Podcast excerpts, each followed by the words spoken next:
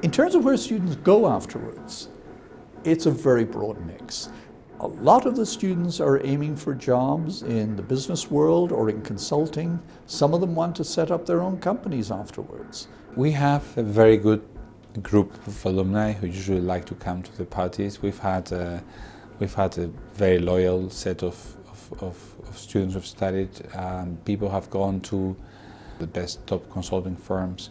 So I think the program has not only given me an intuition of how markets operate and how competitive situations resolve themselves in the markets, but it has also given me tools to measure these things and tools to analyze the outcomes. And I think this could be very applicable to jobs in consulting or economic consultancy, for example. Often students bring to businesses what the businesses already know.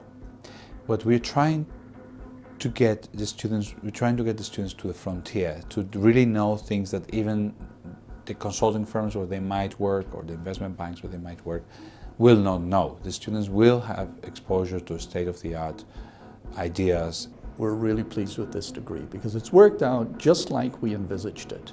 We had a very particular profile of student in mind for whom we thought we could offer something that was in between an economics master's and an MBA, something that would bring together the analytical and the practical.